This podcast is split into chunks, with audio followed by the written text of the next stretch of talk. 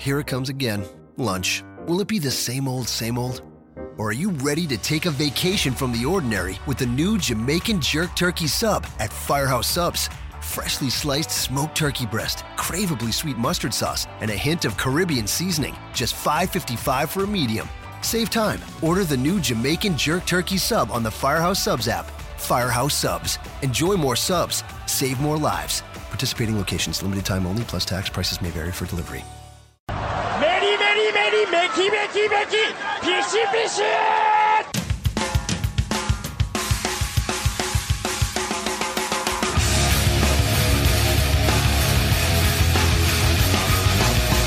You are listening to the Voices of Wrestling podcast with your hosts, Joe Lanza. X out go listen to some boring podcast where they're, where they're afraid of their own shadow. Okay? Don't listen to Joe Lanza because Joe Lanza's not changing and Rich Kraetsch. Give me a I name. like him. Who delivers this guy in a big spot? Joe, don't yell at me. I like In, him. in the big spot, who delivers better than this guy? Stop yelling at me. I agree.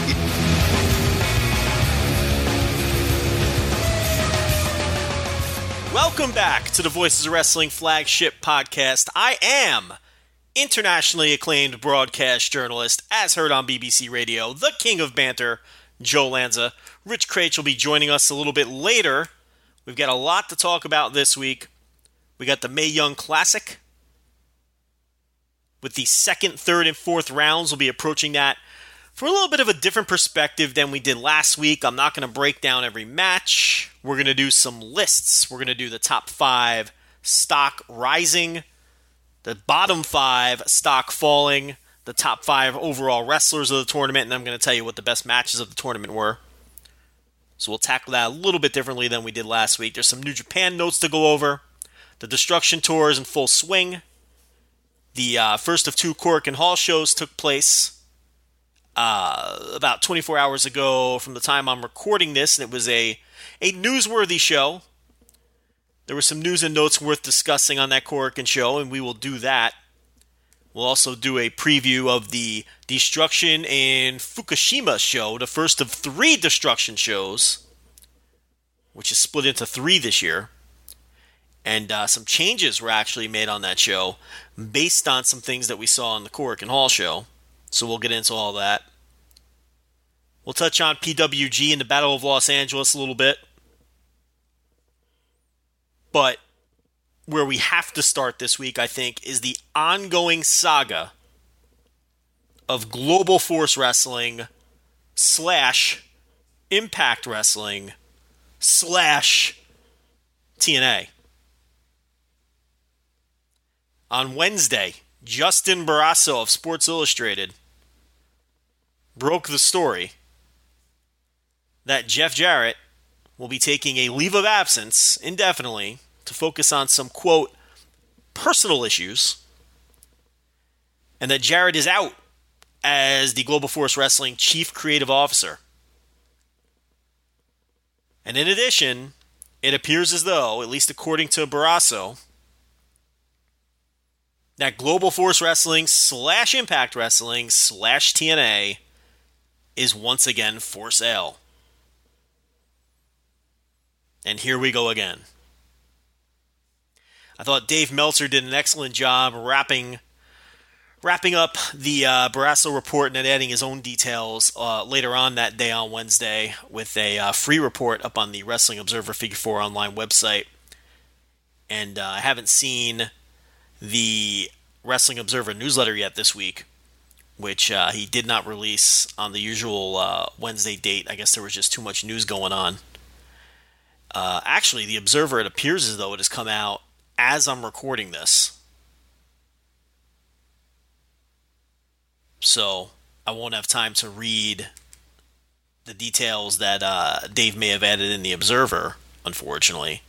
Actually, I think I could probably skim it while I'm talking to you guys and see what else has uh, been added onto the story. But in any case, I thought Dave did an excellent job wrapping it up uh, for free on the site. He's got a, a, very good free report, and I'm sure there's some added details in the Observer that that literally just hit as I was uh, recording this podcast.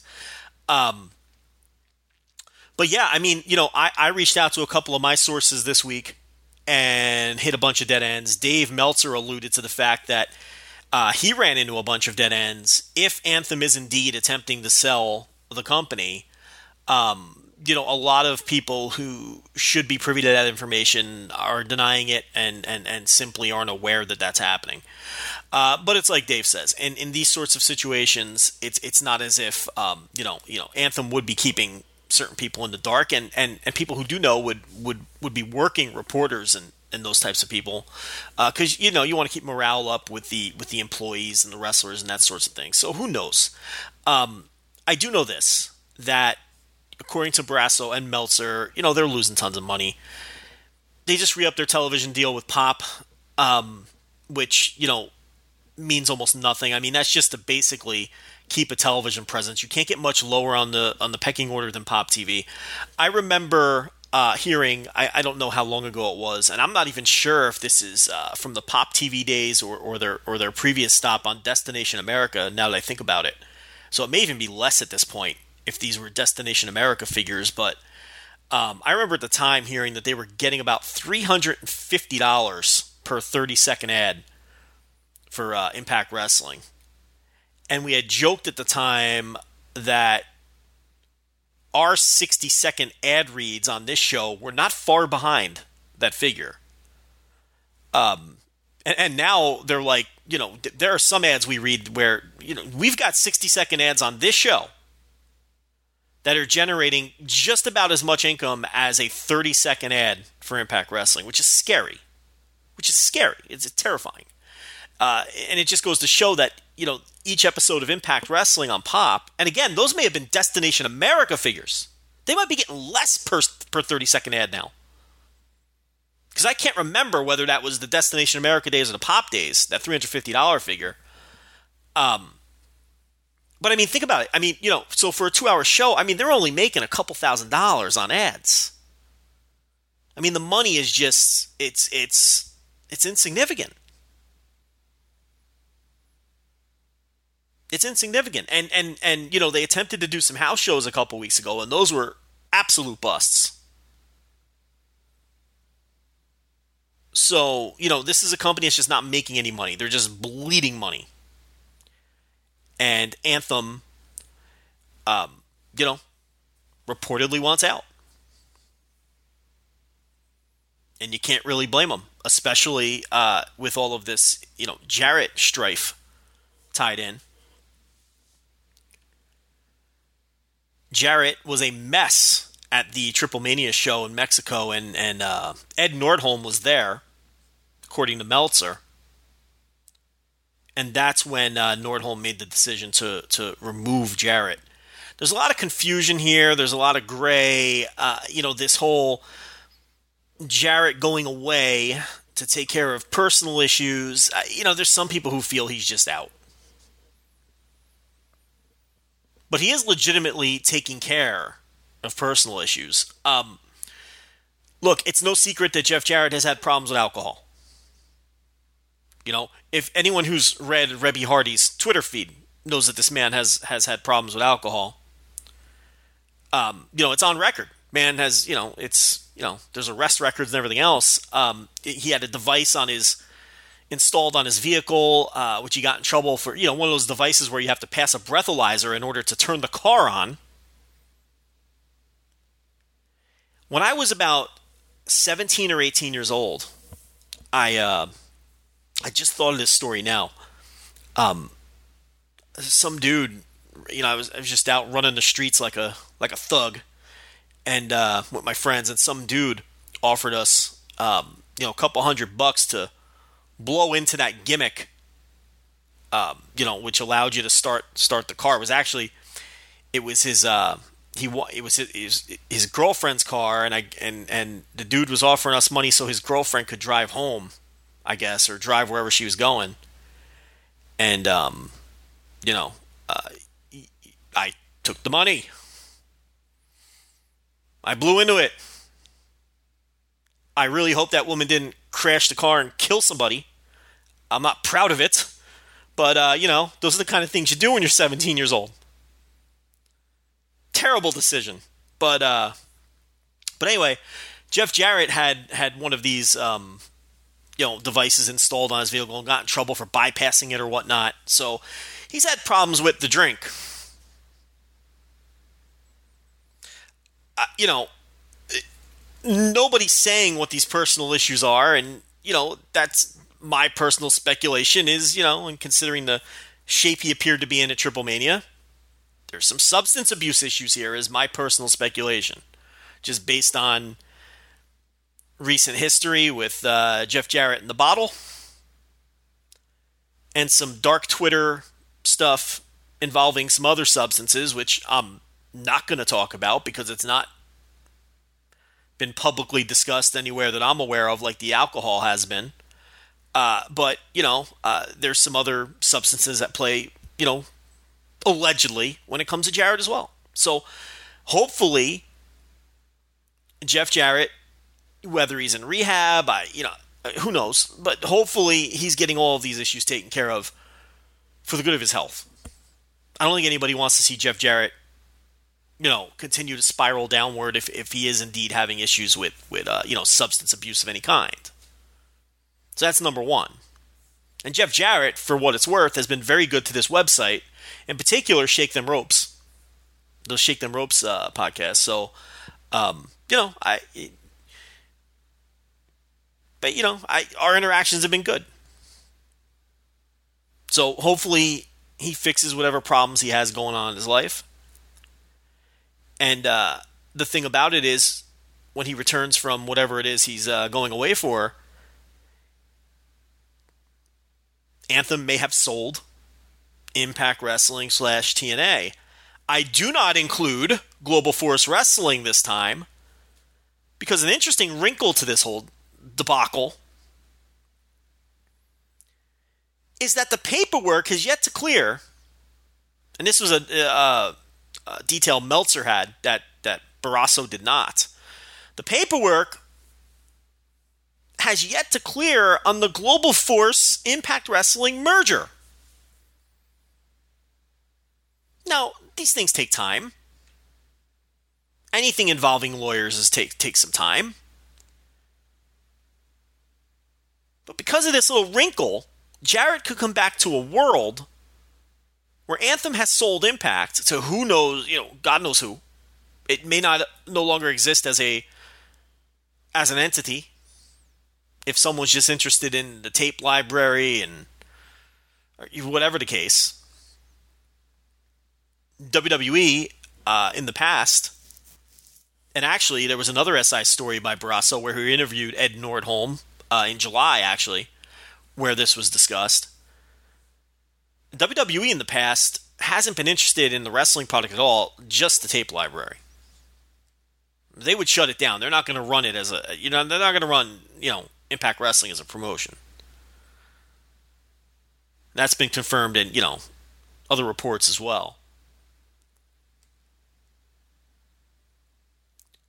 But Jarrett could return to a world where Impact Wrestling doesn't exist, but he still owns Global Force because the paperwork never went through.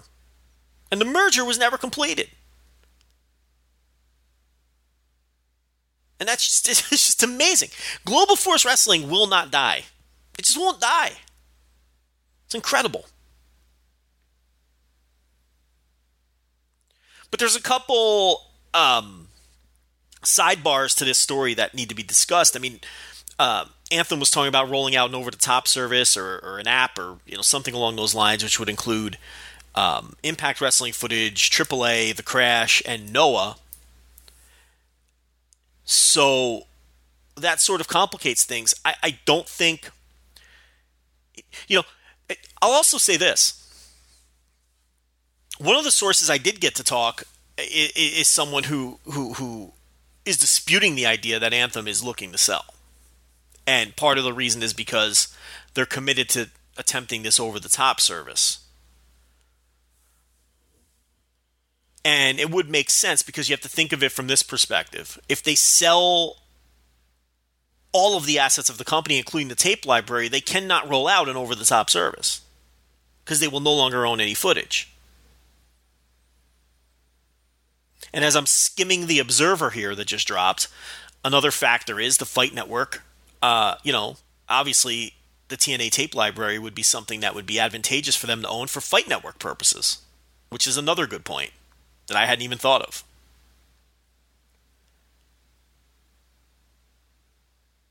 So, who would the potential buyers be? Obviously, WWE for the tape library, uh, Billy Corgan.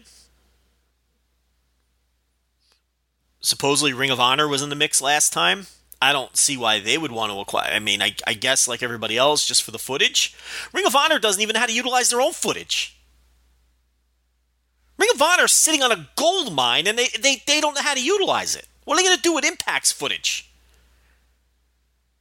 I mean, they're just a disaster, uh, Sinclair. You know, it, it, that's a, a, a, revenue stream that they're just wasted, being pissed away. Their library.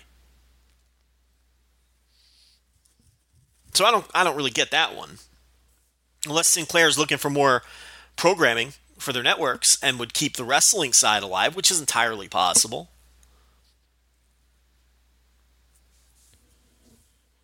But uh, you know, the WWE um, side is obviously um, the most interesting. Uh, but but here's the thing, Barrasso. I love this Justin Barrasso. This guy, he is fascinated with this broken universe angle to these stories. I mean, this guy. If you go back and read his interview with Ed Nordholm, who uh, I've referenced him a few times, he's the executive vice president of Anthem and the president of uh, Global Force slash Impact.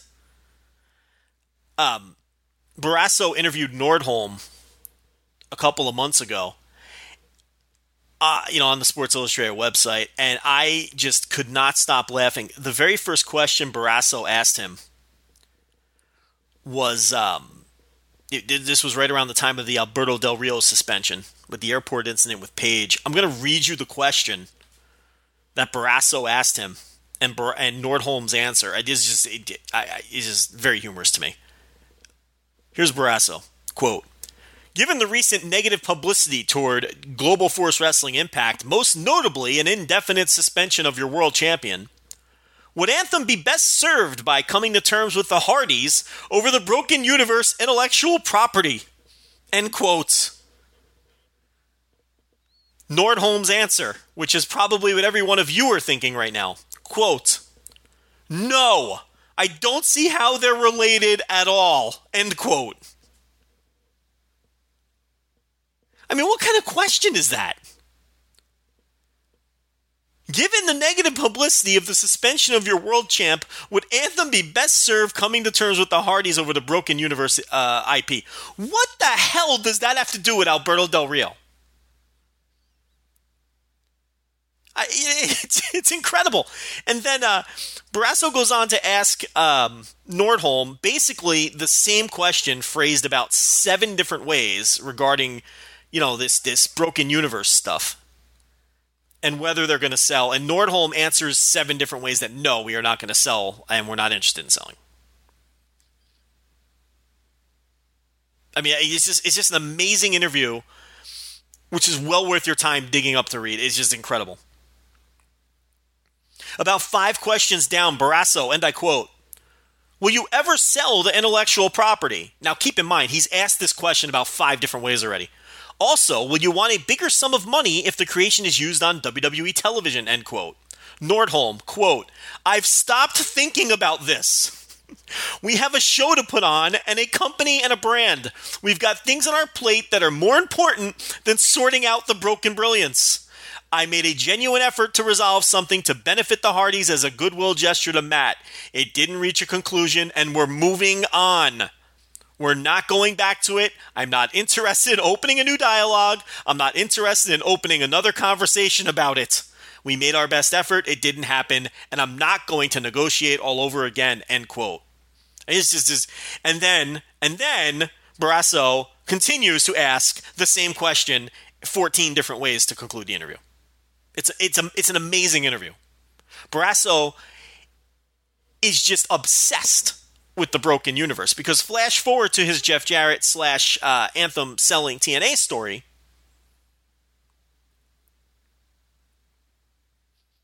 And when he's talking about the assets that would be for sale, he talks about footage of AJ Styles, Samoa Joe, Bobby Roode, Kurt Angle. For some reason, he says uh, he brings up Jay Lethal. I I have no idea.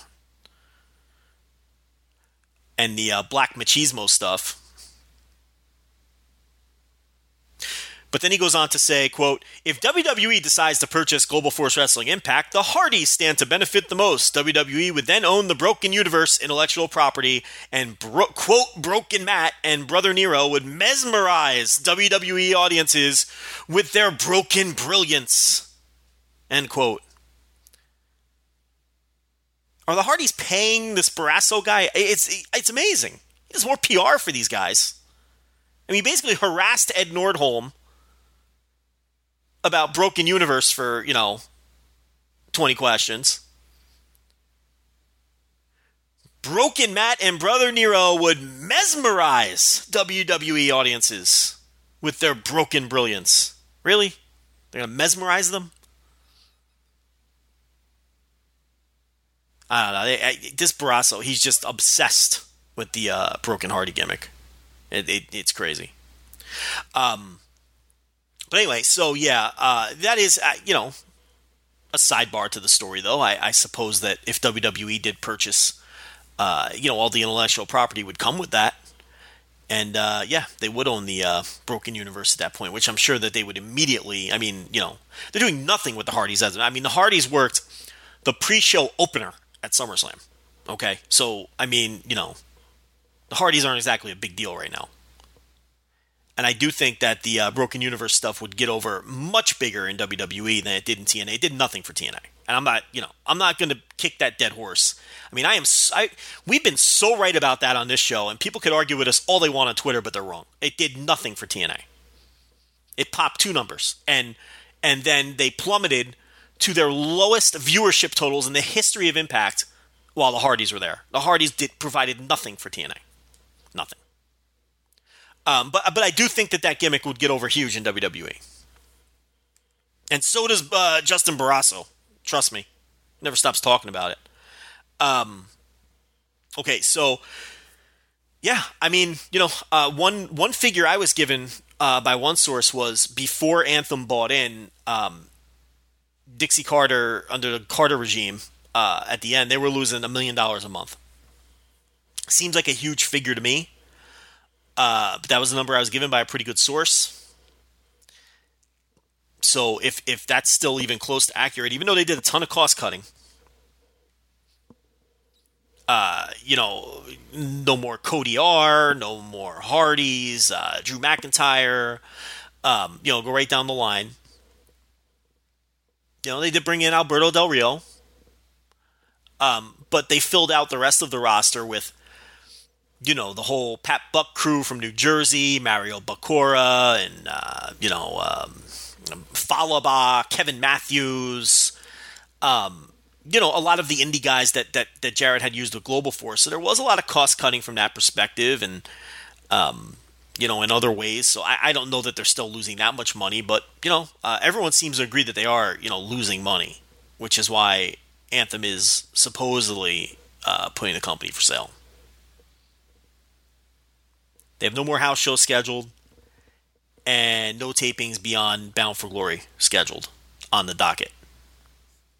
So, uh, the creative is now, you know, John Gaburick is back uh, involved in the creative side with Scott D'Amore and Sanjay Dutt. D'Amore and Dutt obviously are well known to be um, close associates of Jarrett. Sanjay Dutt turned down a w- potential WWE um, performance center job to go work with Jarrett.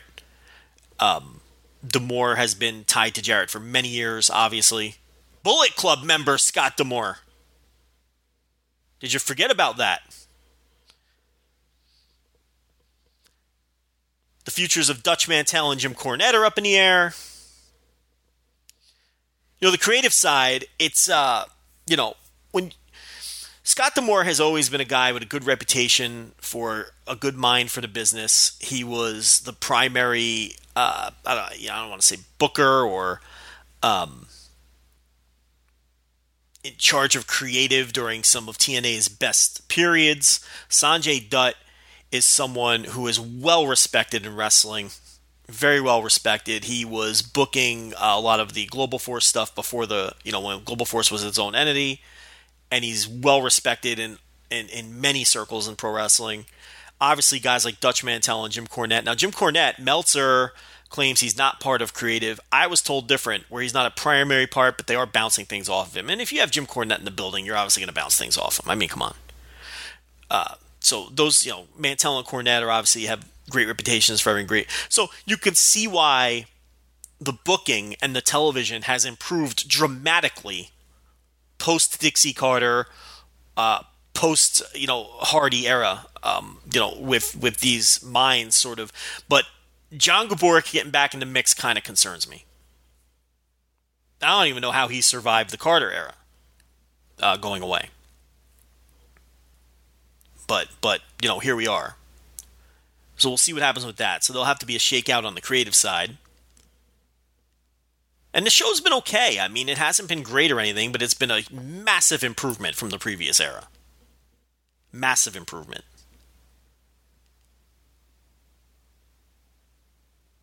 So, um, you know, I wish that we had more to add to this, but we don't. I mean, you know, it's it's still a developing story, and um, as I scan the Observer, you know, Dave didn't really have a ton more to add either on the pay side.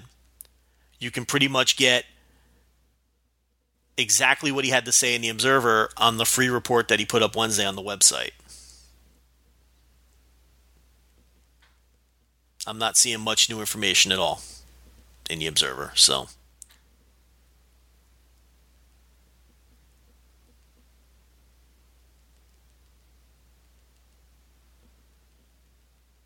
Yeah, other than the uh, Jeff Jarrett Alberto Del Rio match, which was being uh, built up to, which ultimately would have turned out to be Alberto versus Rey Mysterio Jr. But that all fell apart anyway, long before this Jarrett stuff fell apart for political reasons and everything else. So, yeah, um, TNA turmoil once again. It's just I I find it hilarious that Global Force Wrestling could somehow f- you know continue to find a way to survive even if uh, Anthem ultimately sells the company to someone who you know if they happen to sell it to WWE, it'll be shut down. But Global Force will live on. Double J will never lose. He will never lose. It's amazing. He held up Vince McMahon successfully for like 250 grand or whatever it was. And think about this Vince McMahon might purchase Impact Wrestling, but Jarrett will, will still survive. Global Force will still survive.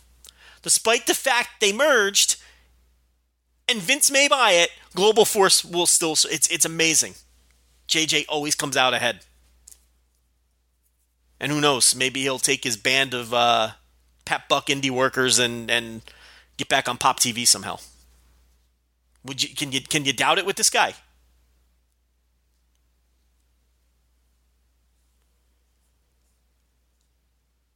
So we'll see. Hopefully we have more next week.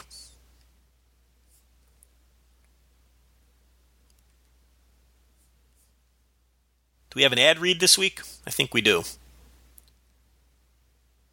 We do. It's Dollar Shave Club. You know all about Dollar Shave Club. They're synonymous with the Voices of Wrestling podcast at this point. And by now, everyone knows that Dollar Shave Club ships amazing razors for a few bucks. Myself and Rich have been members for a while, and we love, we love the shave that it provides. What you might not know, though, is that Dollar Shave Club also has products for pretty much everything else that you need in the bathroom body wash, shampoo, hair gel, lip balm if you're into that. Everything. As soon as I heard Dollar Shave Club had stuff other than razors, I was all in. At the store, there's too many options for this stuff. You can't tell the difference between any of them. If you have any questions, if you're like me, you don't like asking people questions, I don't ask anybody anything. Dollar Shave Club makes it easy and convenient for you to upgrade your shave and your bathroom. Now you don't have to step foot in the store and believe me, I don't want to step foot in the store. Okay, Joe Lanza doesn't like shopping. With Dollar Shave Club, you don't have to step foot in the store to get a high quality shave and grooming products. They'll just deliver them right to your door. And just like the razors, everything is super high quality and will leave you looking and feeling amazing. From the premium ingredients to sophisticated scents, Dollar Shave Club is changing the game. So if you're sick of the nonsense at the store and buying all these products, now is the time to try out Dollar Shave Club for a limited time. Dollar Shave Club is giving away their shit shower and shave starter set to new members. For just $5, this starter set features the executive razor, that's the one Joe Lanza uses and three trial size versions of their most popular products that will help you stay fresh and clean. You will receive the shave butter, the body wash, and the One Wipe Charlie butt wipes. That's right, the butt wipes. First time ever being offered. Here at Voices Wrestling, you'll receive the executive razor with the premium weighty handle and a full cassette of cartridges and after that first box, those replacement cartridges are sent for only a few bucks a month, plus the butt wipes, the body wash, and the shave butter. This offer is exclusively available at dollarshaveclub.com slash voices. That's dollarshaveclub.com slash voices. Dollar Shave Club's high quality products will have you covered from face cheek to butt cheek. There is no better time to try the club. You know, we've been with Dollar Shave Club a long time. They're, you know, they're, they're tremendous.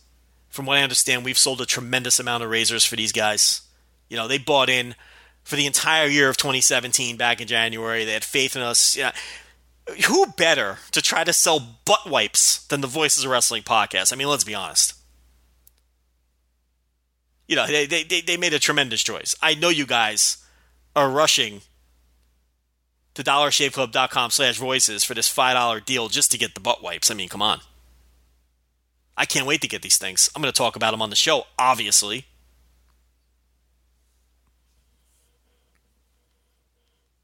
Who better to read a, a, a butt wipe ad than Joe Lanza? I mean, geez.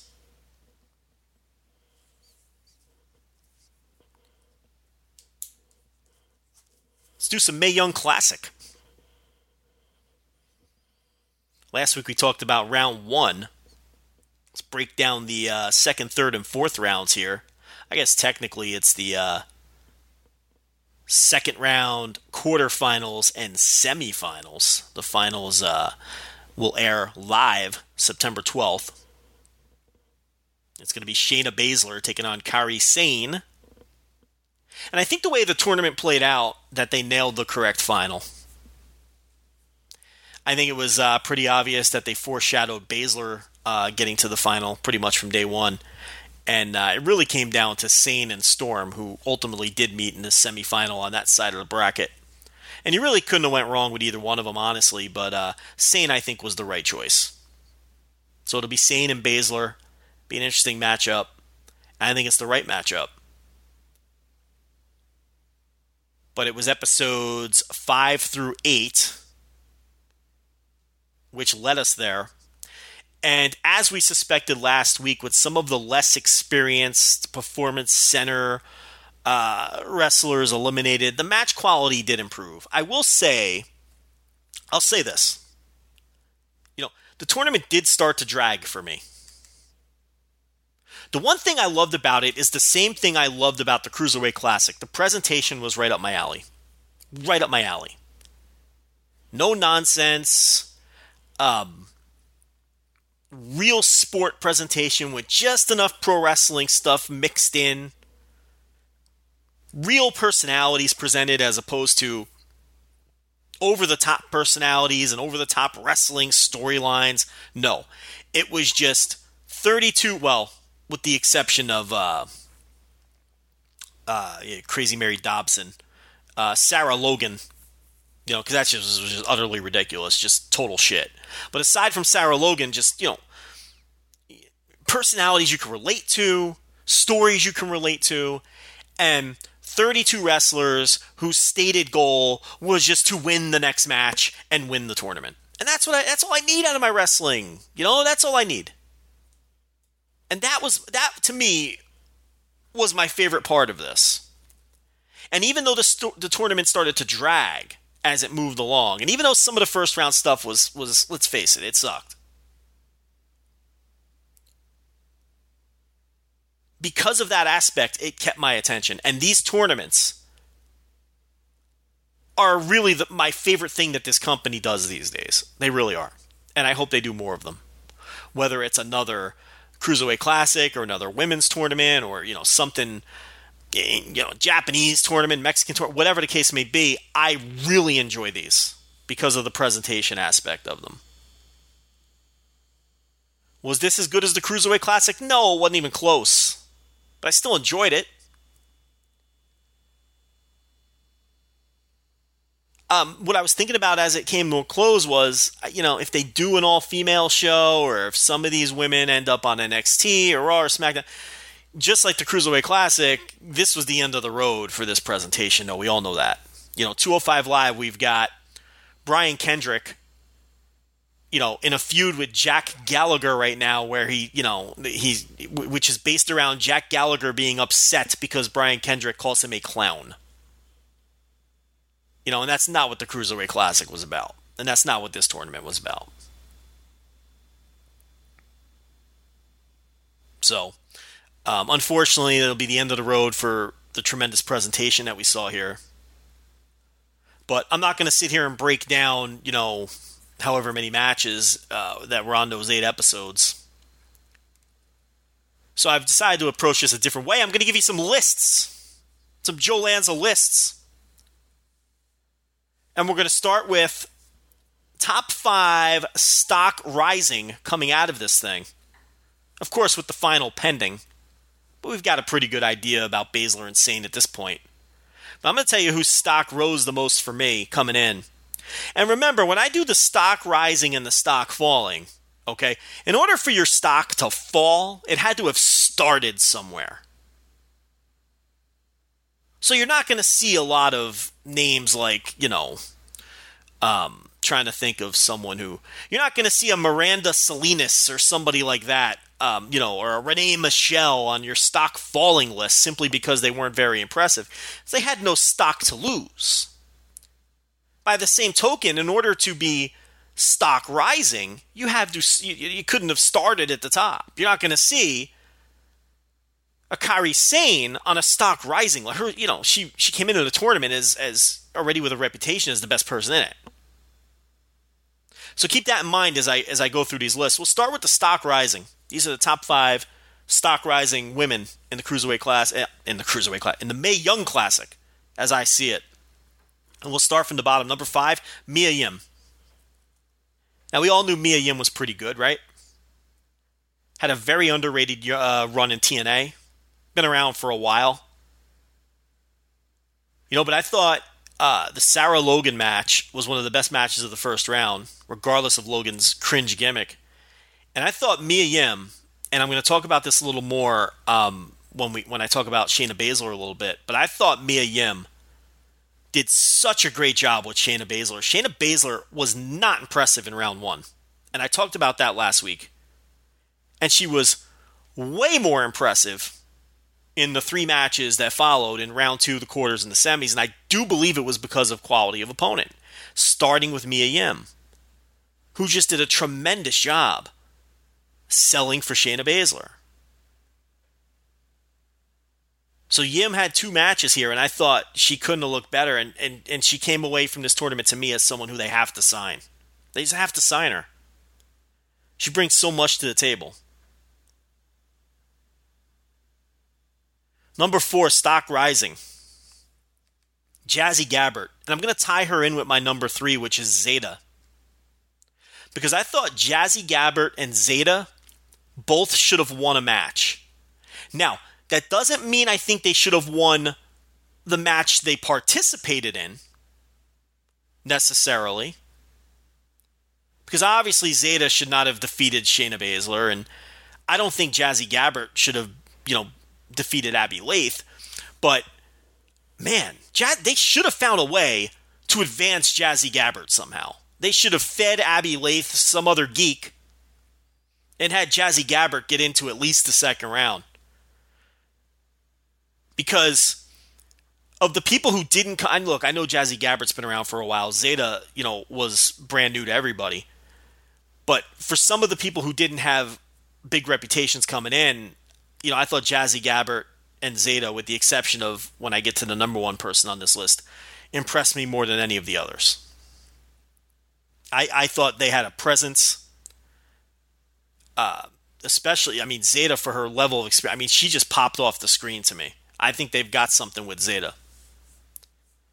And Jazzy Gabert is just so different from everybody else. I mean, Jazzy Gabert should be on Raw right now. I, right now. That was a tremendous match with Laith in the first round.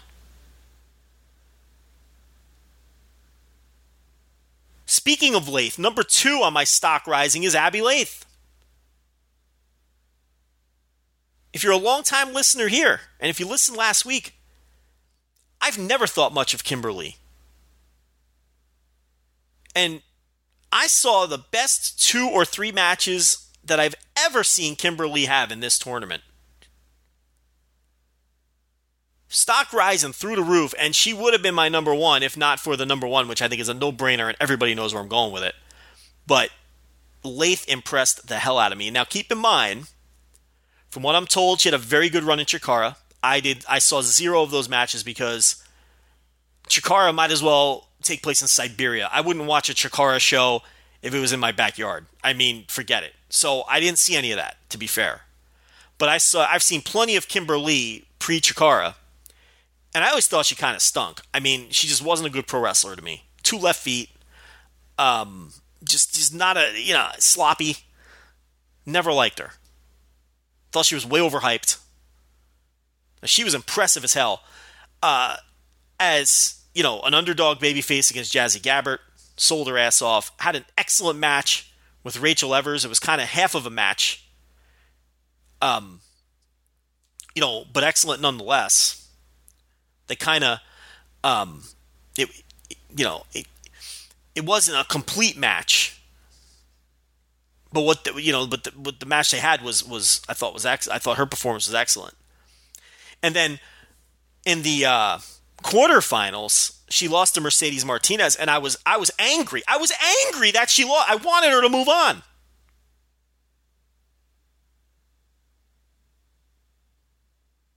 So she's number two on my list. I, I'm very impressed with her performance, at least bell to bell.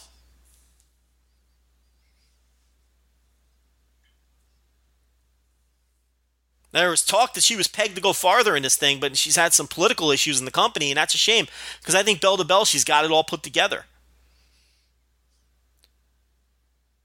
But number one on the stock rising, and this is just, you know, I, I don't know how this can't be everybody's on, that's Bianca Belair. I mean, this person's a superstar. This person is a superstar, and I didn't know who the hell she was before this thing started. So if you want to talk about stock rising, I mean, the only thing I knew about her was you know, uh, you know the the qualifying match against Aaliyah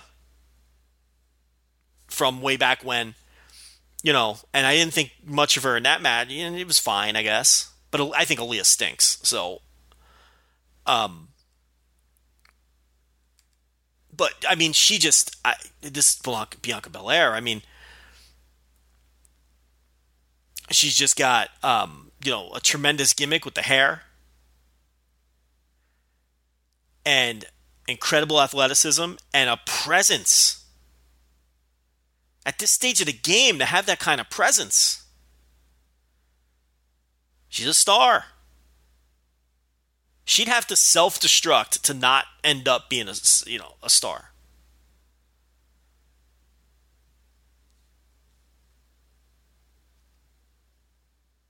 And I thought the uh, I might as well give it away now. I thought the Sane Belair match in the second round was the best match of the tournament. I went four stars on that. The only four star match of the tournament, in my opinion. She did like a mid match heel turn. I mean, she really did it all. In two matches, she did it all. And I like the Sage Beckett match in the first round. But the but the Belair Sane match to me was the best match of the tournament. And if not for you know a sloppy elbow at the end there by Sane, I would have went a little bit higher. I Belair, you know, against one of the best women's wrestlers in the world, not only held her own, but I mean, really stood out in that match against Sane. I can't say enough. She looked fantastic. And I couldn't have told you the first thing about her before the tournament started. The definition of rising stock is Bianca Belair.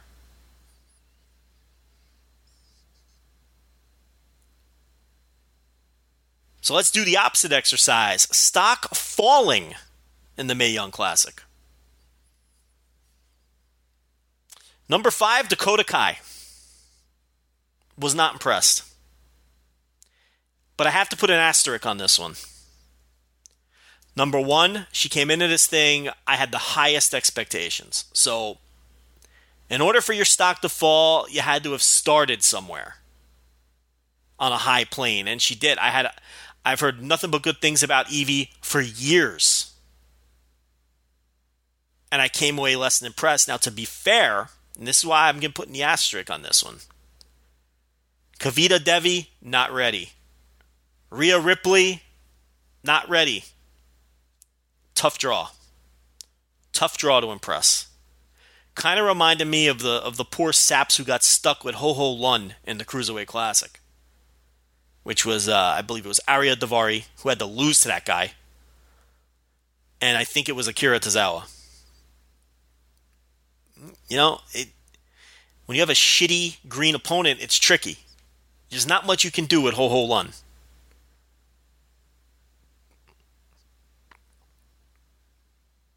She faced Kairi Sane, and it was a good match. So this could have been a victim of opponents and just a poor draw but I, I she Dakota Kai did not come across as anything special at all in this tournament. Just got to be fair. Number four, Lacey Evans. And the only reason I put her on this list because she's green and she's brand new, but the company has been pushing her very hard in both the promos for the tournament, during the tournament, and she just wasn't very good. But I, it's obvious that they like her and they're going to get behind her, but she has a ways to go. Probably not fair to put her on a list like this, but you know, what are you going to do? Number three, Sarah Logan. And it has nothing to do with her performance. That gimmick is the fucking pits. I can't bury that thing enough. It's got to go. In a tournament full of real personalities and people that you can get behind for being people, we were fed this bullshit. It was like the uh, the ZZ geek who everyone knew wasn't going to make it from Tough Enough. It, it's just bad. I mean, there, you know, I feel bad for um for her that she's saddled with this, but um, much better off as Crazy Mary Dobson or this is just it was just horrendous. The gimmick is so bad, and it stands out when there's 31 other people not doing a cringe gimmick. Well, with the exception of um, Reina Gonzalez with the stupid half mask. Yeah, she was the pits too, and she stunk in the ring. At least Dakota, uh, at least I'm sorry, at least Sarah Logan had a good match. This Reina Gonzalez stinks. I hope I never see her again. She's got to just go. Um, but but yeah, it, no fault of her own. Strictly through a poor gimmick. Sarah Logan's number three on the stock falling. Number two, Marti Belle. Now, I never thought much of Marti Belle to begin with, but Marti Belle was atrocious, and she was worse than a lot of the brand new people off of the, you know, straight out of the PC in this thing. And I can't imagine they bring her back. I can't imagine she wrestles another match for this company. Maybe she has. I haven't really read the. But but yeah, I'd be surprised. She was really bad.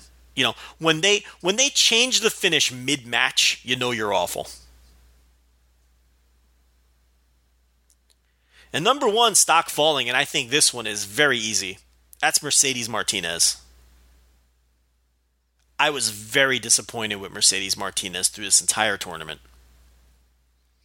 This is a veteran. This is someone with a decent reputation. And I thought in her first three matches, her performances were listless, lifeless, no energy. And I think she just did a poor job. And I was I was angry when she beat Abbey Laith. I thought Abbey Laith wrestled with heart and guts and showed some fire. And Mercedes Martinez showed none of that. You know, if I'm someone who knew nothing about any of these people, I'd never want to see Mercedes Martinez again. She made no impression.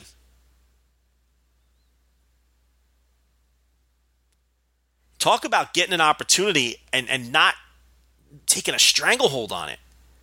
Now, the Baszler match, I thought she was great. A ton of fire. You know, where was that in the first three bouts? And, you know, she had a tough draw too. The Chinese girl in the first round, Xia Li, I mean, total inexperience there. Then she had to work with a luchadora in the second round. Not easy if you haven't worked, you know, that style. It showed me nothing in the Laith match, and I'm sure they've crossed paths before. It's like there's a lack of familiarity there both veterans. Okay? But she showed me nothing until the Shayna Baszler match. Nothing.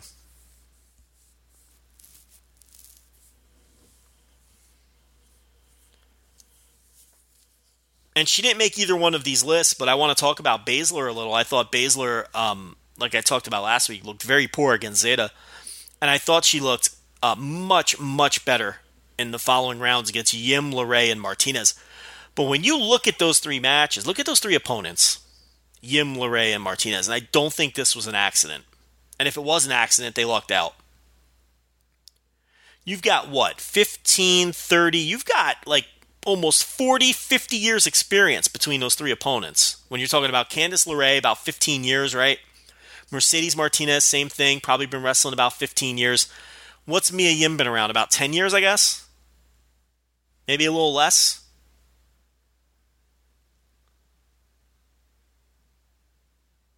Maybe not that long. Eh, a little less. 2009 is what I'm coming up with. So, still, you know, you're talking almost 40 years combined experience with those three opponents. Veterans, all well respected. And I think that helped Baszler tremendously. Mia Yim, as I already talked about, did a tremendous job with Baszler in round two. And then Candice LeRae. I mean, I'm not going to call it a carry job. I think that's too strong. But Candice LeRae, the Candice LeRae Shayna Baszler match should be the template for every Shayna Baszler match moving forward. LeRae was so good. So good in making Baszler look like a million bucks and an absolute killer. Same for Yim, but but LeRae in a totally different way. LeRae really has that same quality as her husband, as Johnny Gargano. Great underdog, fiery baby face. Can't even picture as a heel, at least in this environment. What a perfect opponent for Baszler. Just perfect. With the size and everything. perfect. Great. Just such a great job she did with her. And then Baszler worked with Martinez in, in the semifinals, and it was Martinez's best match by far. Um, so Baszler, to me, the jury's still out. Obviously, I think she has a ton of potential. I'm not. I'm not writing her off. I'm not burying Baszler or writing her off. I, I just, I don't know. I feel like she, really got a great draw. Go and and again, she'll work with with Kairi Sane, and I'm sure that'll be great too. But could you pick four better opponents to work with in this thing? If if you're an inexperienced wrestler who's been wrestling about a year, year and a half, or whatever it is, then Yim, LeRae, Martinez, and Sane. I mean, geez, they put it on a silver platter for her. That's why I think it was clearly by design.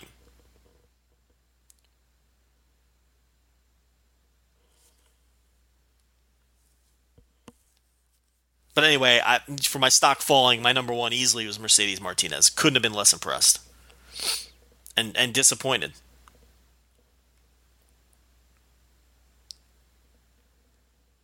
Now I'm going to give you who I thought were the top five overall wrestlers of the tournament, and I think uh,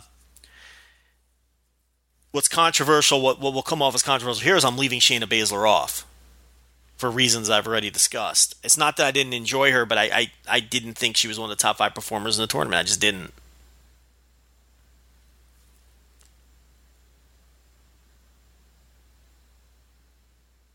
Number five, Serena Deeb. And and there's not a lot of people talking about Serena Deeb. But um I loved her story and I, I, I think that she wrestled very well, particularly against Piper Niven. The first half of the Piper Niven match, I thought Piper Niven was um I, was just a little off. I don't know if she was I doubt that she was nervous. She's wrestled on the big stage before. Um, there was just something about, and I thought Deeb really held the match together. And I thought Deeb um, really was the standout in that match. I thought of all of Piper Niven's matches, uh, that was the one where the opponent was the standout and the better performer. That was a real veteran performance by Serena Deeb against Niven. It really was. And I thought Deeb really acquitted herself well, and I would love to see her get another shot. Number four, talked about her a little bit already, Candice LeRae. She's got that Johnny Gargano quality. She wrestled three matches in the tournament. I thought her best work was against uh, Baszler. She had long matches in all three rounds, too. They really trusted her to work a long time in a tournament where not everybody got a ton of time. They gave her a ton of time in all of her matches. Number three, Piper Niven. I thought the Santana Garrett match was one of the best matches of the entire tournament. I already talked about the Serena Deeb match a bit, and then I enjoyed the Toni Storm match as well. I thought P- Piper Niven, obviously, she has a different look than everybody else in the tournament. But it's not just look with her, she can go. Number two was Toni Storm. And you know, I don't think that Storm. You know, I'm looking at my top five matches of the tournament, and she wasn't in any of them. But what really stood out to me with Toni Storm is she came off like the biggest star in this thing. She came off as the most confident wrestler in the tournament in terms of projecting her um, persona and, and just she. To me, she just screamed star more than anybody else in this thing and her matches were they were good enough. Yeah, there's not much you can do with an Ayesha Raymond and a Lacey Evans. You know, I thought she had very good matches with Piper Niven and, and Kairi Sane when her opponents were more her caliber. Now, I've seen her have better matches than she's had in this tournament. But she just, you know, you know, like I said about Bianca Belair earlier, she just popped off the screen. Toni Storm came away looking like the biggest star in this thing.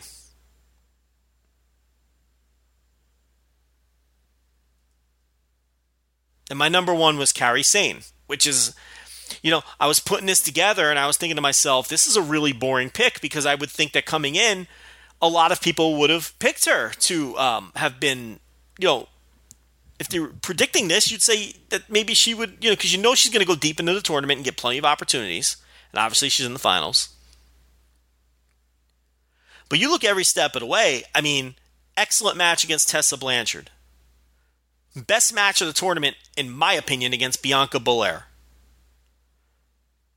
Best match uh, of Dakota Kai's tournament was against Kairi Sane. And then a, a, very good match in the semifinals against uh, Toni Storm. She delivered every round. And she lived up to the hype.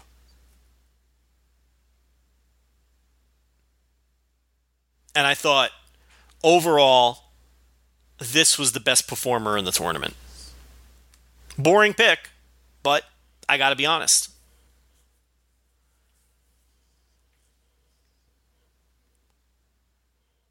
In terms of the best matches, I gave away my, my number one match. I really I thought it was uh, Kairi Sane and, and Bianca Belair. That was a four star match to me. The only match that crossed the four star threshold in the entire tournament. My number two match was Candice LeRae and Shayna Baszler. I talked about that one a bit. It's an incredible match. The most intense. That was the most intense match of the tournament.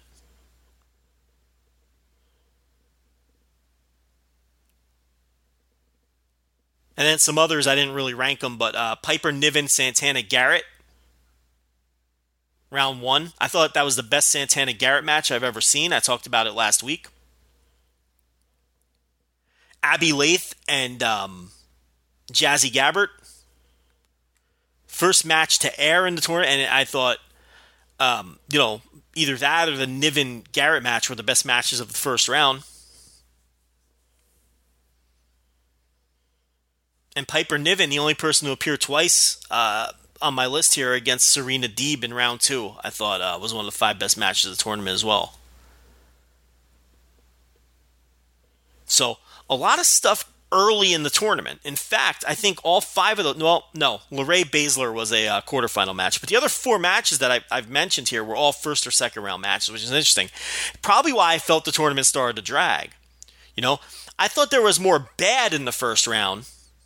There wasn't anything bad beyond the first round. I can't really say there was anything that was bad. But the better stuff was sort of front loaded.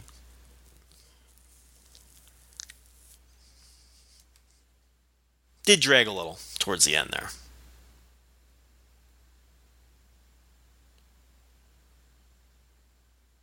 A lot of the same match structures. I mean, we, we discussed that last week when Rich was here, and Rich will join us in a bit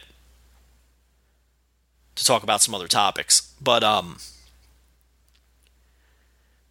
you know, you saw a lot of repetitive stories in these matches, which I thought uh, hurt the tournament a little bit too. But overall, it was a good viewing experience. I can't complain. You know, um, it's. Uh, I think, you know, if if Nixon Newell would have been involved and didn't blow out her ACL, I think she would have done. Uh, you know, had an excellent. Uh, Miranda Salinas replaced her you know, she certainly would have acquitted herself better than Salinas. I think Nixon Newell is, is, one of the five best female wrestlers on the planet. So that was a big loss. I think the, a lot of the alternates were better than the people that were in the tournament, than some of the people that were in the tournament. The alternates were Deonna Purrazzo, Jessica James, Nicole Matthews, Lady Tapa, and Barbie Hayden. And I think you could easily take those five alternates and replace, you know, your Reina Gonzalez's and your Xia Li's and your, you know, whoever else. Miranda Salinas, um, Vanessa Borne, the Brazilian girl, uh, Conti, Ayesha Raymond. I mean, you know, the alternates and Nixon Newell are way better than those than those people. But you know, there's reason they want this to be like a world event and have people from around the globe. I get it. I understand.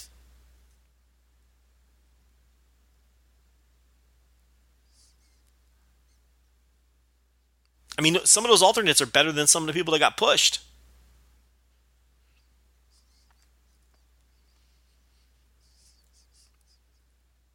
So we'll get the final on uh, September 12th. Looking forward to it. I mean, it has a chance to be the best match of the tournament. That's what you want your final to be every time out, right? You want the final of a tournament to be the best match of a tournament. And Baszler Sane has a chance to be that. There's no super high bar to clear. There was no match in this thing that has everybody buzzing. There just wasn't.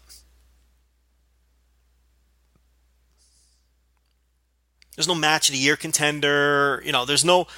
I think if you ask people what the best match was, if you asked hundred people, you know, you're you're going to get split opinions. You're not going to. There's not going to be a runaway answer for what was the best match in this tournament. So I think the final has a has a really good chance of being uh, the best match in the thing.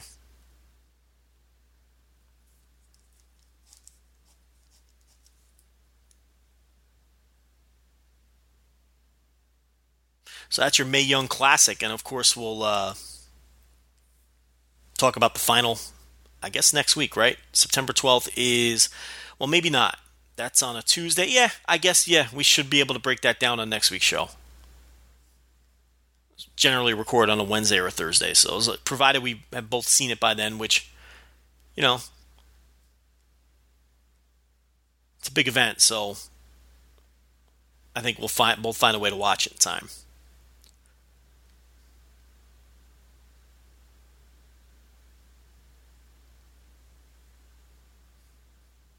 Let's do a little New Japan. New Japan Destruction in Fukushima coming up September 10th. Um, by the time, you know, some of you listen to this show a little later in the week or whatever, this show will have taken place already, but a good chunk of you, this will actually serve as a legitimate preview. But the first thing we have to do is talk about the Korakuen Hall show that took place on the 7th. I believe it was the 7th, yeah. Good show, not a great show, nothing must see, but there was some newsworthy things on this New Japan Pro Wrestling Korakuen Hall show, which we have to get to. Number one, they shot an angle with Mike Elgin and Minoru Suzuki. Their tag match in Korakuen Hall ended up being an absolute riot, ended in a DQ. Elgin gets disqualified for attacking Suzuki with a chair cuts a post match promo, and the never open weight title match, which is going to headline in Fukushima, is now a lumberjack death match. To me, this is a downgrade. I think lumberjack matches stink. I think lumberjack matches in New Japan stink even worse. Wasn't fan of the last one they did. Um, which also involves Suzuki.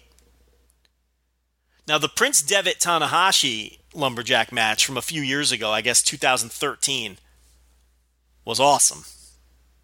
But, uh, you know, other than that, you know, you could take your lumberjack matches and you can fucking kick rocks. They stink. I'd rather just see Suzuki and Elgin go toe to toe. But, you know, what are you going to do? Another interesting result on this Korakuen Hall show was Yujiro pinning Trent Beretta. I guess he's just Beretta in New Japan. In a six man match. It was Yujiro, Chase Owens, and Bad Luck Fale against Beretta, Yoshihashi, and Hiroki Goto. And Yujiro pinned Beretta, which was surprising to me, but then Yujiro cut a promo on Beretta telling him, you know, basically, welcome to being a heavyweight, pal. It's not going to be easy. So it looks like they're going to do a Yujiro Beretta feud. It looks like Beretta's going to take his lumps at first as a heavyweight. They're going to tell the story of a junior moving up isn't going to be so easy. And he's going to have himself a little issue with Yujiro. And if you notice on the uh, Destruction in Fukushima show, they're on opposite sides in the tag again.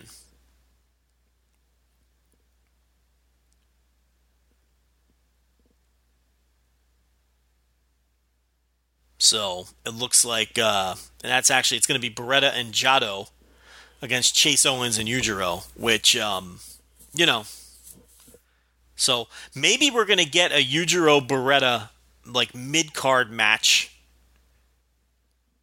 at the next big show after the Destruction Tour wraps up. That I'm all for that. I'm all for that. I think one thing that New Japan lacks are singles matches that are not for titles. I, that's why I'm pleased that they're doing this Will Ospreay Hiromu Takahashi thing. You know, a, a junior singles match that doesn't involve the junior title. And hopefully they do a Yujiro Beretta match at some point, which, you know, is just two guys with a grudge. New Japan doesn't do enough of that. They really don't. And it would spice up, you know, underneath the underneath of some of these shows in the mid card. And Yujiro's the perfect guy for Beretta to overcome and defeat in a singles match to kind of start to move up the ladder as a heavyweight. Because you're not ever you're not going to do anything with a Yujiro. You know what I mean? It's a good starter feud for Beretta. So I think it's a good idea. So I was surprised by the finish, but once Yujiro started cutting a promo, I was like, ah, I see where they're going here. I like this. This is good stuff. Any other big news coming out of this show? Well, actually, um, I should mention Leo Tonga made his debut. Because Kenny Omega wrestled uh, the Aichi show, the first show of the tour, uh, and then he uh, had his uh, arthroscopic knee surgery on that meniscus. And he's going to wrestle Juice Robinson, um, know, in Kobe. That that match is still on. He's going to take the rest of the tour off. And obviously, it wasn't a super serious injury if he was you know, he wrestled the first date, which wasn't an important date, and then got the surgery afterwards. Leo Tonga's replacing him on the entire tour. We got our first look at him here. He's a big kid, very tall, taller than Bad Luck Fale, the brother of Tonga Loa and Tama Tonga, the son of Haku, another son of Haku. I think one of these boys or two of these boys are actually adopted, an adopted son of Haku, and the others are are are uh, blood son. But it doesn't matter. I mean, they're all his sons. Uh, but I don't remember which one was adopted and, and, which ones weren't. I can't. I don't recall.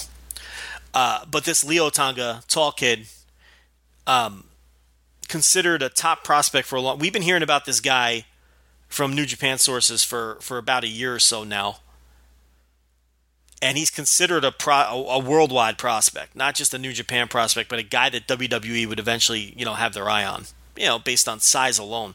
When his body fills out, he's going to be a big dude. He looked green here.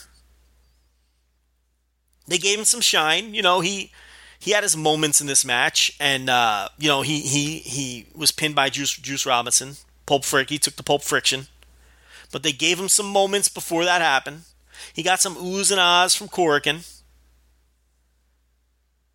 he might be the tallest guy in New Japan. He's he's taller than Fale, and Fale towers over everyone. So he's probably about I don't know six seven, six eight, somewhere in that range. Because I don't think Fale is as big as people think. Uh, you know, but but Tonga's got a couple inches on him. So we got our first look at him. Uh, the other big news coming out of this was Evil with Rich's favorite stipulation. Rich, Rich is going to join us later, by the way. Uh, but Rich's favorite stipulation, the elimination match. Chaos versus Los Ingobernables, and Evil is the sole survivor. Eliminating Okada over the top rope in just under 20 minutes. In a fun match. Again, nothing you need to go out of your way to see on this show, but a solid show from top to bottom. A bunch of three star stuff. Easy watch, two and a half hours. Skip the intermission. No reason not to watch the show, but nothing to go out of your way to see. And I should note that Will Ospreay once again was the standout in this main event, this elimination match. Will Ospreay is almost always the standout in any New Japan match he has and they just do, not push the guy. It's amazing. He's a point man in, in what they've got going on in Australia. He's a worldwide superstar, and they will not push this man. It, it's it's baffling. But hopefully he beats Hiromu in this singles match they have coming. I'm not worried about Hiromu. Hiromu, he'll be pushed for years. I think he's a future main eventer. I, am not worried about Hiromu. It would be advantageous to them at this point for Will Ospreay to beat Hiromu. And here's the thing: I know Hiromu eventually facing Kushida makes more sense, even though we've seen that match a bunch of times this year. And Will Ospreay fe- facing Kushida really doesn't make sense because Ospreay never beats Kushida. In kayfabe, it's a mismatch. Kushida never loses to the man. I think it's they're up to three and zero oh at this point. Kushida over Ospreay. So for him to get a you know another crack at Kushida, it you know, it's not the best story. Hiromu's the better story. But I, I they really got to push Will Ospreay. I mean, guy. I mean, come on. It's very frustrating. So let's look at this uh, destruction in Fukushima. Am I pronouncing that right? Fukushima.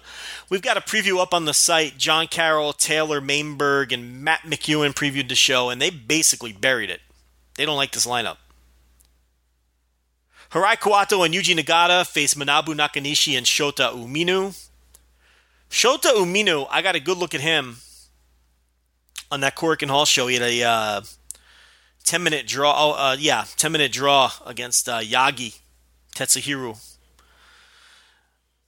um, they looked all right. They were, you know, good functional young boys. They certainly aren't the standouts of this group. Hirai Kawato certainly is. And I think he's finally going to be on the winning side with a uh, a, uh, a young boy that's his junior on the opposite side, but Nakanishi never wins. So Nagata and Kawato will win that one. I'm just curious if they'll give Kawato the fall, which I would like them to do. Kawato's tremendous. I mean, you can't help. He's got a crowd connection at such an early stage that few guys have. I mean, he he's not the worker yet that you know a Tanaka or a Komatsu or a Jay White were at this stage, but he's got a crowd connection that those guys did not have. And it's not like those guys didn't connect with the crowd, but he has a special crowd connection. This Kawato, he really does. Hiroki Goto and Yoshihashi versus Katsuya Kitamura and Tomoyuki Oka. Obviously, it's a couple of uh, young lions there taking on some established guys. The finish is going to be a no-brainer. Goto and Yoshihashi have been teaming a lot lately. Um, you know, are they going to get them involved in the heavyweight title uh, tag title mix? I hope so. I hope so. How'd you like Dave Dave Meltzer riling people up a couple weeks ago when he said that Katsuya Kitamura? Here's what he said. He basically said that Braun Strowman was Katsuya Kitamura with a push. Man, did that upset people. He's probably not wrong though. I like Strowman.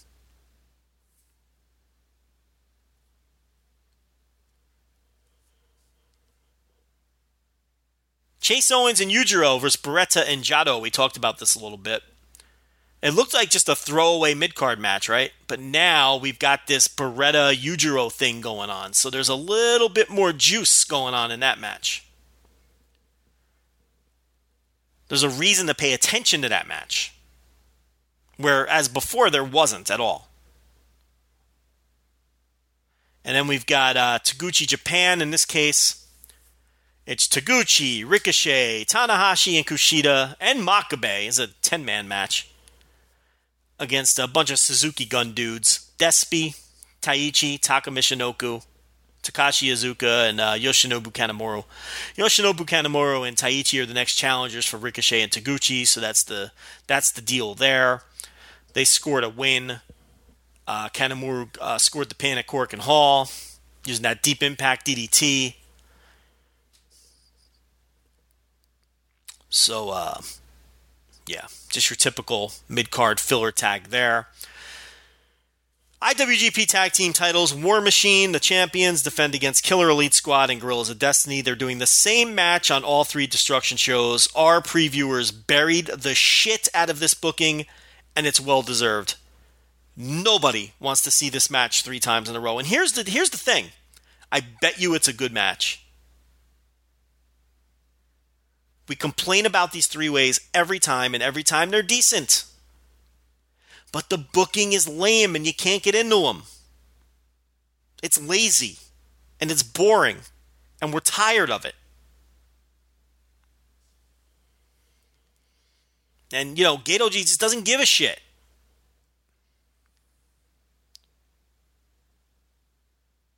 Bad Luck Fale and Leo Tonga two tallest men in the company take on David Finlay and Juice Robinson. Based on the fact that Leo Tonga lost in Korakuen, I would think that David Finlay might finally score himself a win.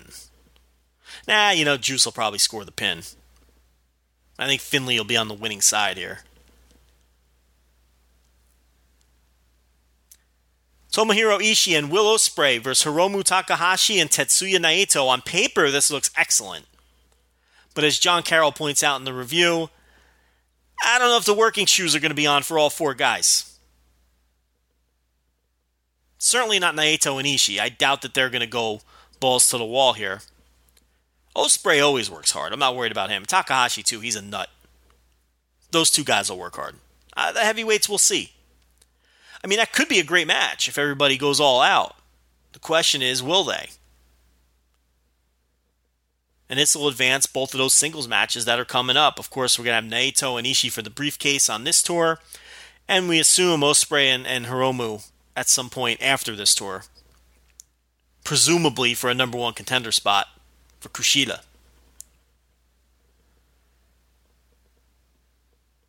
Okada, Yano, and Rocky Romero versus Evil, Sanada, and Bushi. This is just for Evil and Okada to square off on opposite sides. It's also for the never open weight six man tag team titles, so There is that, but I don't expect the Chaos side to win. Although with these titles, you really never know. But I really don't think they're going to put that title on on on Okada. So I would expect Evil to, you know, sole survivor and Korakuen, and I would expect him to probably pin Rocky Romero here, as he was elevated greatly in the G1, and he has been booked like an absolute killer, um, you know, since beating Okada. So, um, they've really built him up well, and I think that they're going to have an excellent title match. And um, you know, Evil's a made guy now. He he just is. He's in the mix. I think he's going to have a big 2018. And then main event we talked about a little bit: Minoru Suzuki versus Mike Elgin. It has now been changed to a lumberjack death match.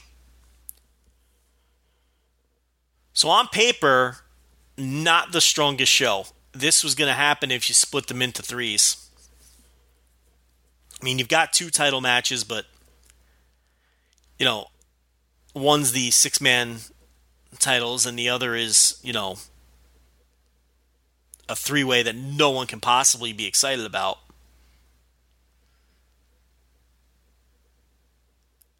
And later on in the tour, the junior tag team titles, it'll be Ricochet and Taguchi defending against Taichi and Kanemaru. Uh, you know, Kenny Omega defends the U.S. title against Juice Robinson. Tanahashi defends against uh, the Intercontinental title against Zack Sabre Jr. So there's some big, you know, some other title matches and some really big title matches coming up. A briefcase match with Naito and Ishii, but all this stuff split between three shows. I thought this show lost a lot of juice by changing the main event to a lumberjack death match. I just did. I just, I, you know, I, to me, that went from a match I was looking forward to to a match I'm really not looking forward to at all. I'll be honest.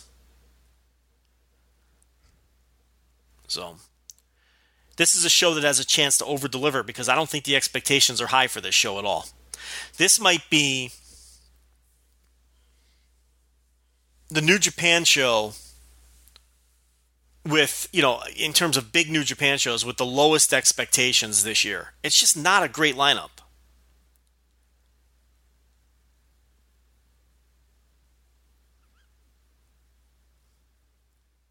So that's destruction in Fukushima, and we'll have a full review of that both on the site. I don't know who's doing it. It's not me.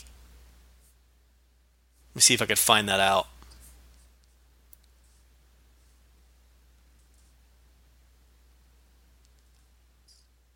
Yeah, I don't know. I don't know who's writing that review. But obviously, we'll review it here too as well next week. So we'll definitely do that for you. And the Mae Young Classic finals. So, you know, next week's show is pretty well laid out. And then maybe a follow up on this TNA stuff as well.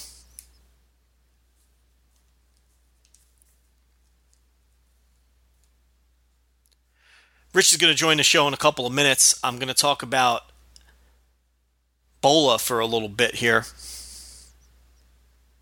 as we wind down the topics. Ricochet's your winner. Ricochet wins the Battle of Los Angeles. And uh, let's see, we've got the uh, the Observer, which just dropped. Looks like Big Dave went the full five on the Dijak Keith Lee match. How about that?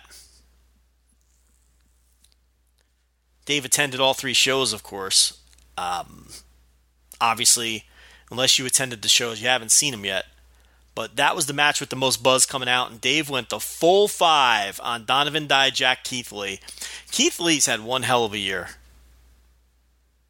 One hell of a year. Breakout guy, WrestleMania weekend, a guy I've been watching for years down here in Texas. Got to end up in, you know, you'd think WWE will be all over this guy. Dave went four and a half on Sammy Guevara versus Joey Janela. You want to talk about breakout guys WrestleMania weekend? I mean, we talked about it at the time, but did anybody, was anyone a bigger winner? You want to talk about stock rising? Like we did for the Mae Young Classic here a few minutes ago. Was anyone a bigger winner WrestleMania weekend than Joey Janela? I mean, holy shit. A lot of you probably never heard of him before WrestleMania weekend. New Jersey indie guy, wrestled a little bit in Chicago, but mostly out of New Jersey. You know, they do this Joey Janela spring break. He's the breakout indie star of the year. I mean, you know, come on. Between him and Keith Lee,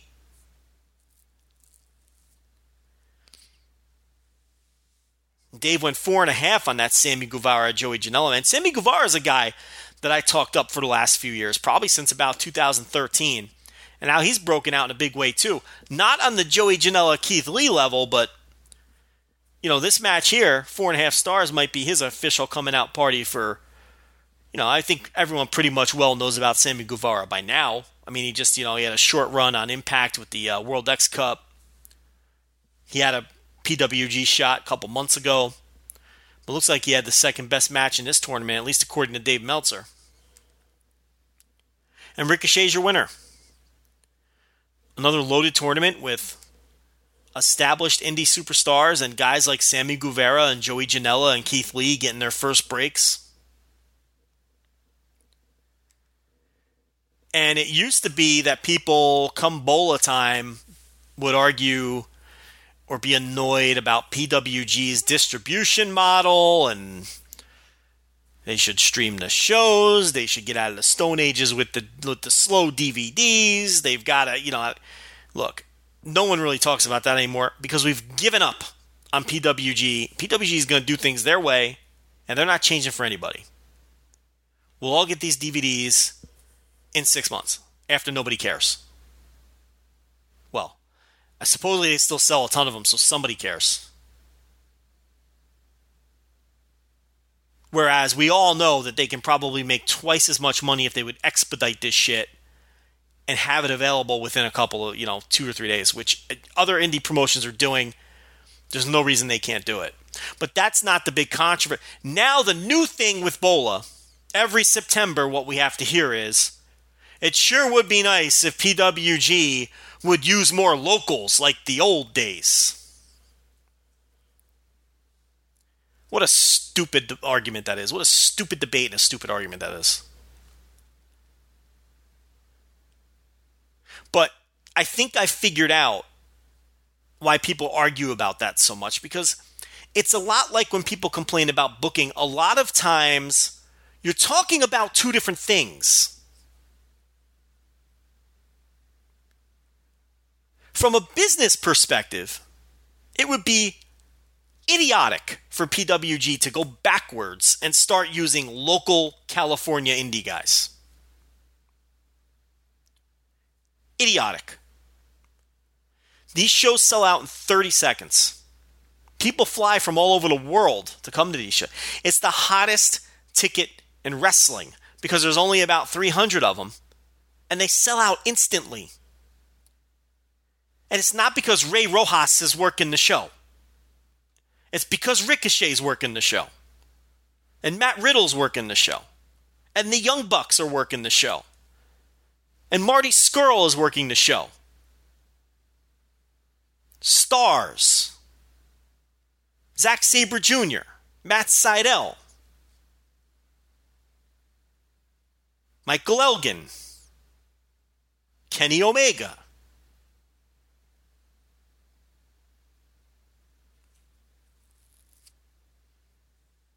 No one misses the RockNES Monsters. I'm sorry to break it to you. In terms of pushing tickets, no one misses them.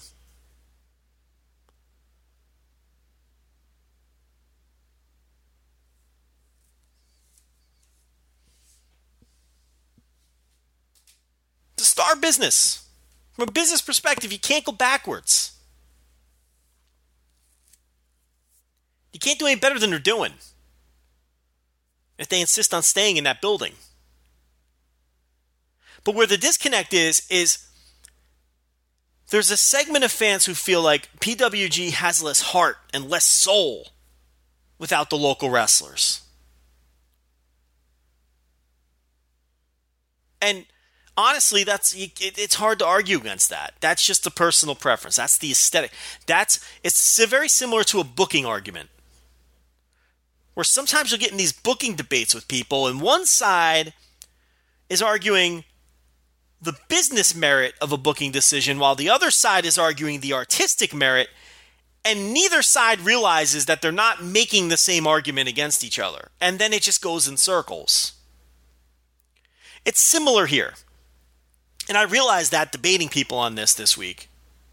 When once again we were faced with this you know goofy notion ah they're not using the law and i'm thinking to myself what are you insane why would they do that You know what I mean? It's like, yeah, but but then I it, it hit me. I'm like, well, I'm looking at it from a business perspective,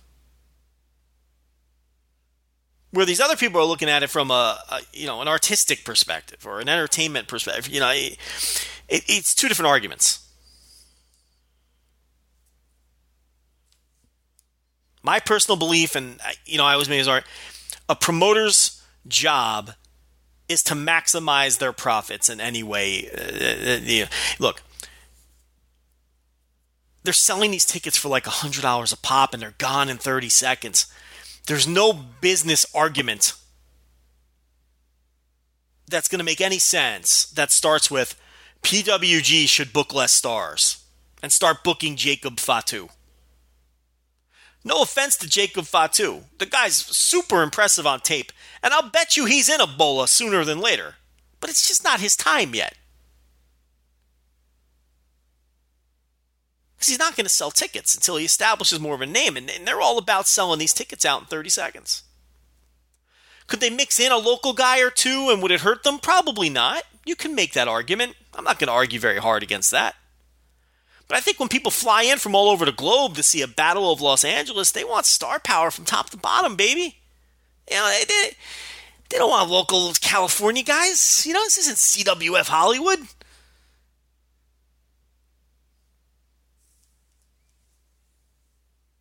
You know, PWG outgrew that years ago, and that's just the way it is. And look, maybe the shows don't have the heart and the soul that they used to have. You know, I don't know. I mean, I, I watched PWG back then. And um, you know, I, I and I'm listen, and I'm not a huge fan of PWG now. I mean, I, I think the distribution model sucks, and that hurts it for me. And I think, I think PWG is so good that it burns me out. I think it's almost that the shows are too good. I know that sounds crazy, but I'm exhausted when I'm uh, halfway through a, a, a tournament like this. I'm exhausted. I'm exhausted from watching wrestling halfway through these shows. There, it's almost it's a poor product on tape. I, I would love to be there live, but I think it's a I think the shows are almost too good for tape. I know that sounds nuts, but I'm exhausted. I don't even bother anymore. They're exhausting to watch. But live, I, I know I would have a blast. So I'm not some staunch PWG defender, but I will defend them not using the local talent Monday, Tuesday, Monday through Sunday. I there's just to me there's no argument again. it's it's just, it's it's it's about business at the end of the day.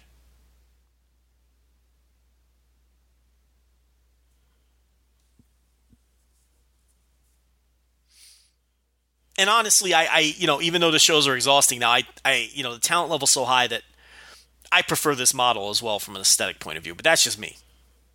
I thought they used I thought some of the local guys, you know, in the last, you know, the last decade, the previous, were a little cringy, to be honest. Some of them, but uh, but that's just my opinion. I mean, I rather watch Ricochet and and you know, people and Donovan Dijak. That's just me though. And yeah, I get it. You can watch those guys elsewhere, but you know, PWG does an excellent job giving you first time matchups. I mean, where else? You know, who else is? Where else did you see Sammy Guevara versus Joey Janela? They put together Young Bucks versus South Pacific Power Trip, and I know it didn't work out because TK Cooper got injured, but that was a first time match.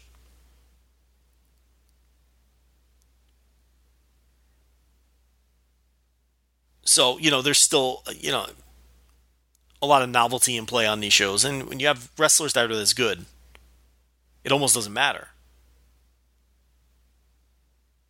But there's pecking orders with these indies. It's it's there's local promotions in California. If you want to see these local guys so bad, I don't know, support those promotions then.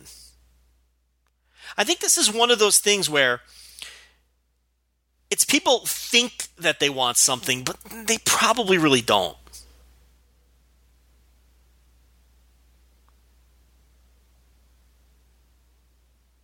You know, it, it, it's it's a popular thing to bash the super indies because they're all the same, and it's just. But here's the thing: the hottest promotion in Texas is Wrestle Circus. They sell out every single show, and they're a super indie. The hottest promotion in Chicago is AAW. They've outgrown two different venues, and they've done it by switching to the super indie model. Promotions like Defy in Washington and Limitless in Maine have broken through by slowly converting to the super indie model. That's what sells tickets. Not the local guys.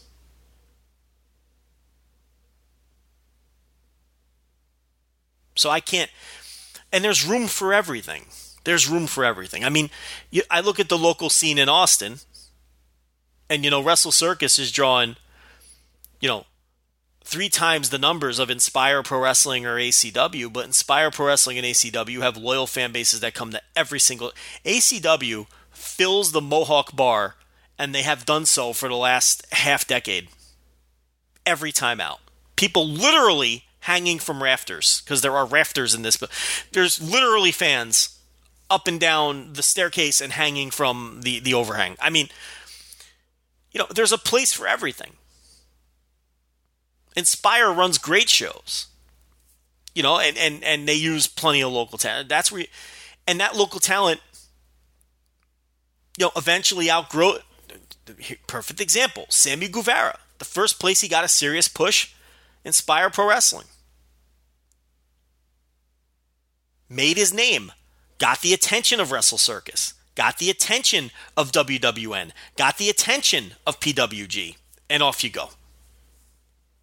So I'm not bashing local scenes. There's a place for that, an important place for that. With that said, it's not PWG's job to book Jacob Fatu. It's not their obligation. It's not Wrestle Circus's obligation to book Sammy Guevara before he has a name. Because their place in the pecking order is to book established names once they've broken through to some extent.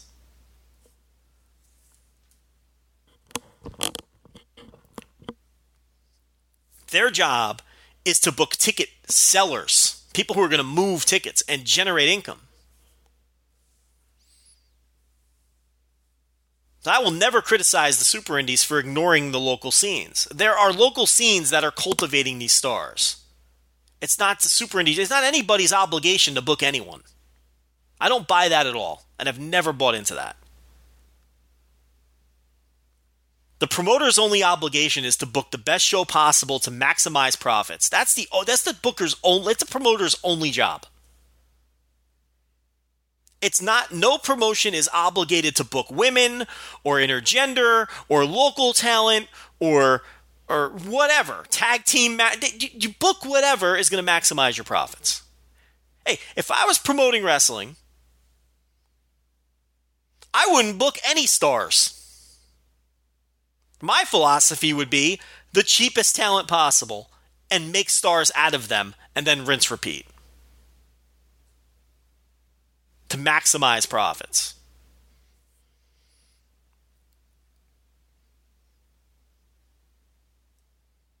But I don't think any of these super indies have an obligation. I don't think Defy has an obligation to book whoever you know the hot act is in Seattle, Washington. I the hot you know the hot local guy. I don't believe that. I don't I don't buy that at all. If Ricochet is going to sell more tickets,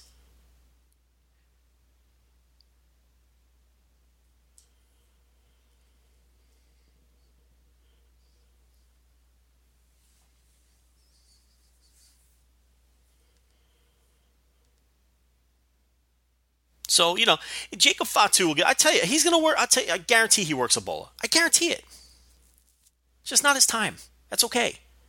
You know, they took a lot of crit- criticism for not booking Timothy Thatcher and Jeff Cobb until Jeff Cobb, you know, broke through with Lucha Underground and Timothy Thatcher broke through with Evolve. But that's the key here. PWG is not going to book you until you break through to some extent. Because that's their model. And I think it's okay to have promotions that run that model. Just like it's okay to have promotions that run, you know, the local talent model or you know, we need everything. That's that's the ecosystem of the indies.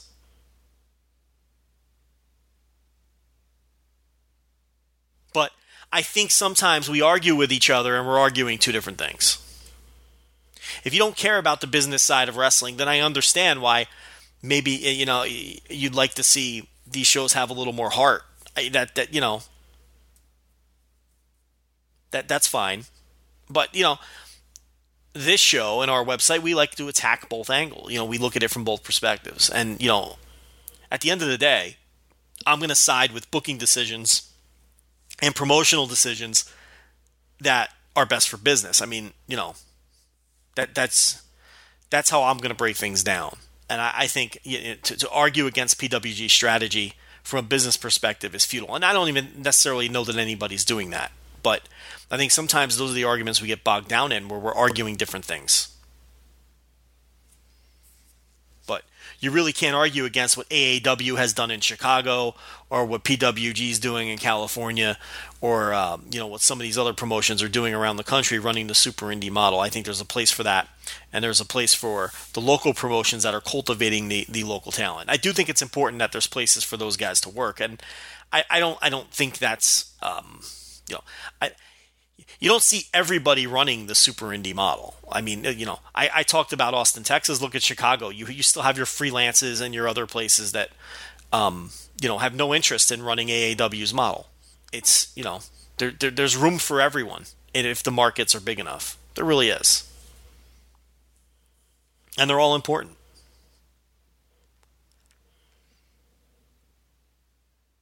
So that's Bola. That's uh, you know, my mini breakdown of shows that I'll probably never watch. You know, I used to make an effort, but like I said, they're exhausting. And they're so old at that point and spoiled and everything else that I just I, I can't get into it. I usually get like halfway through day two and then I throw the towel. You know, I was like, I can't I can't do it. I've lost interest. All of these matches are awesome. I'm tired. But they're all awesome in the same way. That's the other thing. It's exhausting.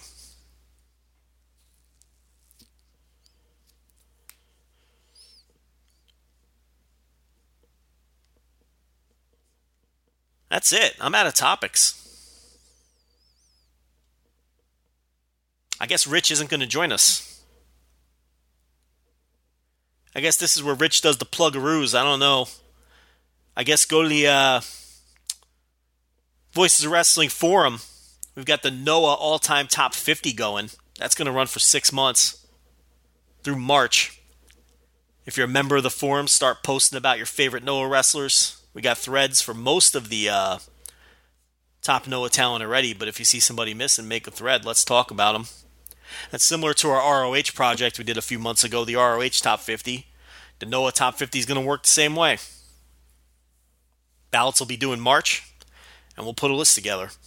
But of course, the idea is that the discussions and the discovery and the re-watches, that's the stuff that matters more so than the final list itself. So hop in, talk about your favorite Noah wrestlers, argue with me about Yoshinobu Kanemaru, who I will be the high vote on, without question.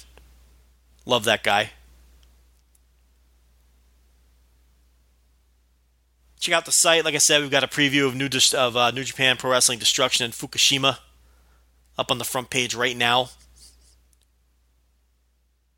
We've got all the Mae Young Classic reviews from Kevin Wilson, who did the first round, and Sean Flynn, who did the later rounds. Arnold Furious reviewed the Progress New York City show. We got a new This Month in Pearl by Dylan Justin. OTT WrestleRama results are up. Lee Malone covered that show. Garrett Kidney does Impact reviews every week. And Impact should survive, if nothing else, to give Garrett Kidney something to do. Those reviews are too good to go away.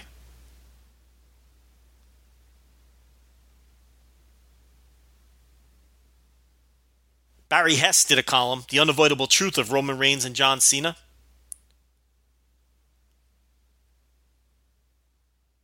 Andrew Sinclair wrote a piece about Eli Drake, Global Force Wrestling World Champion Eli Drake. Will he become a trivia question if the company folds? And ton of audio. Music of the Mat has a Samoa Joe episode, Wrestling Omaka- uh, History uh, has a history of Chikara with uh, Michael Spears on Wrestling Omakase. People love this Wrestling Omakase. I've listened to a couple episodes. It's very good. It's a different topic every every week. Hosted by John Carroll. Of course, I haven't been invited. Still waiting for my invitation. You know, waiting patiently by the mailbox. There's a new five star match game Ring of Honor edition. J.R. Goldberg versus Sean Sidor. J.R. Goldberg, an old school Ring of Honor fan, against Sean Sidor, who does all of our new, uh, uh, I'm sorry, our Ring of Honor reviews on the site. He's a new school Ring of Honor fan. Old school versus new school in the five star match game. New Japan Purocast has their preview of Destruction in Fukushima. There's a new Lucha of the Hidden Temple on the site right now with you know with neck and neck with music of the mat uh, of the of the strongest produced show on, on on our entire network is that Lucha the Hidden Temple. Excellent show with great production. A new Shake Them Ropes. Rob McCarran still suspended. Jeff Hawkins welcomed Chris Novembrino of Lucha of the Hidden Temple as his co-host this week. Big week for Chris Novembrino on the site.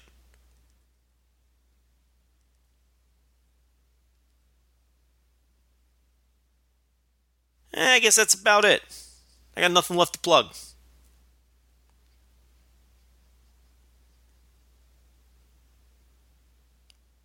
Guess uh, talk to you dorks next week. In a world of 1 million wrestling podcasts, there is a new shining star with great interviews, analysis, music, and, and me, Matt Coon, on total engagement. Go to any podcast platform to listen today.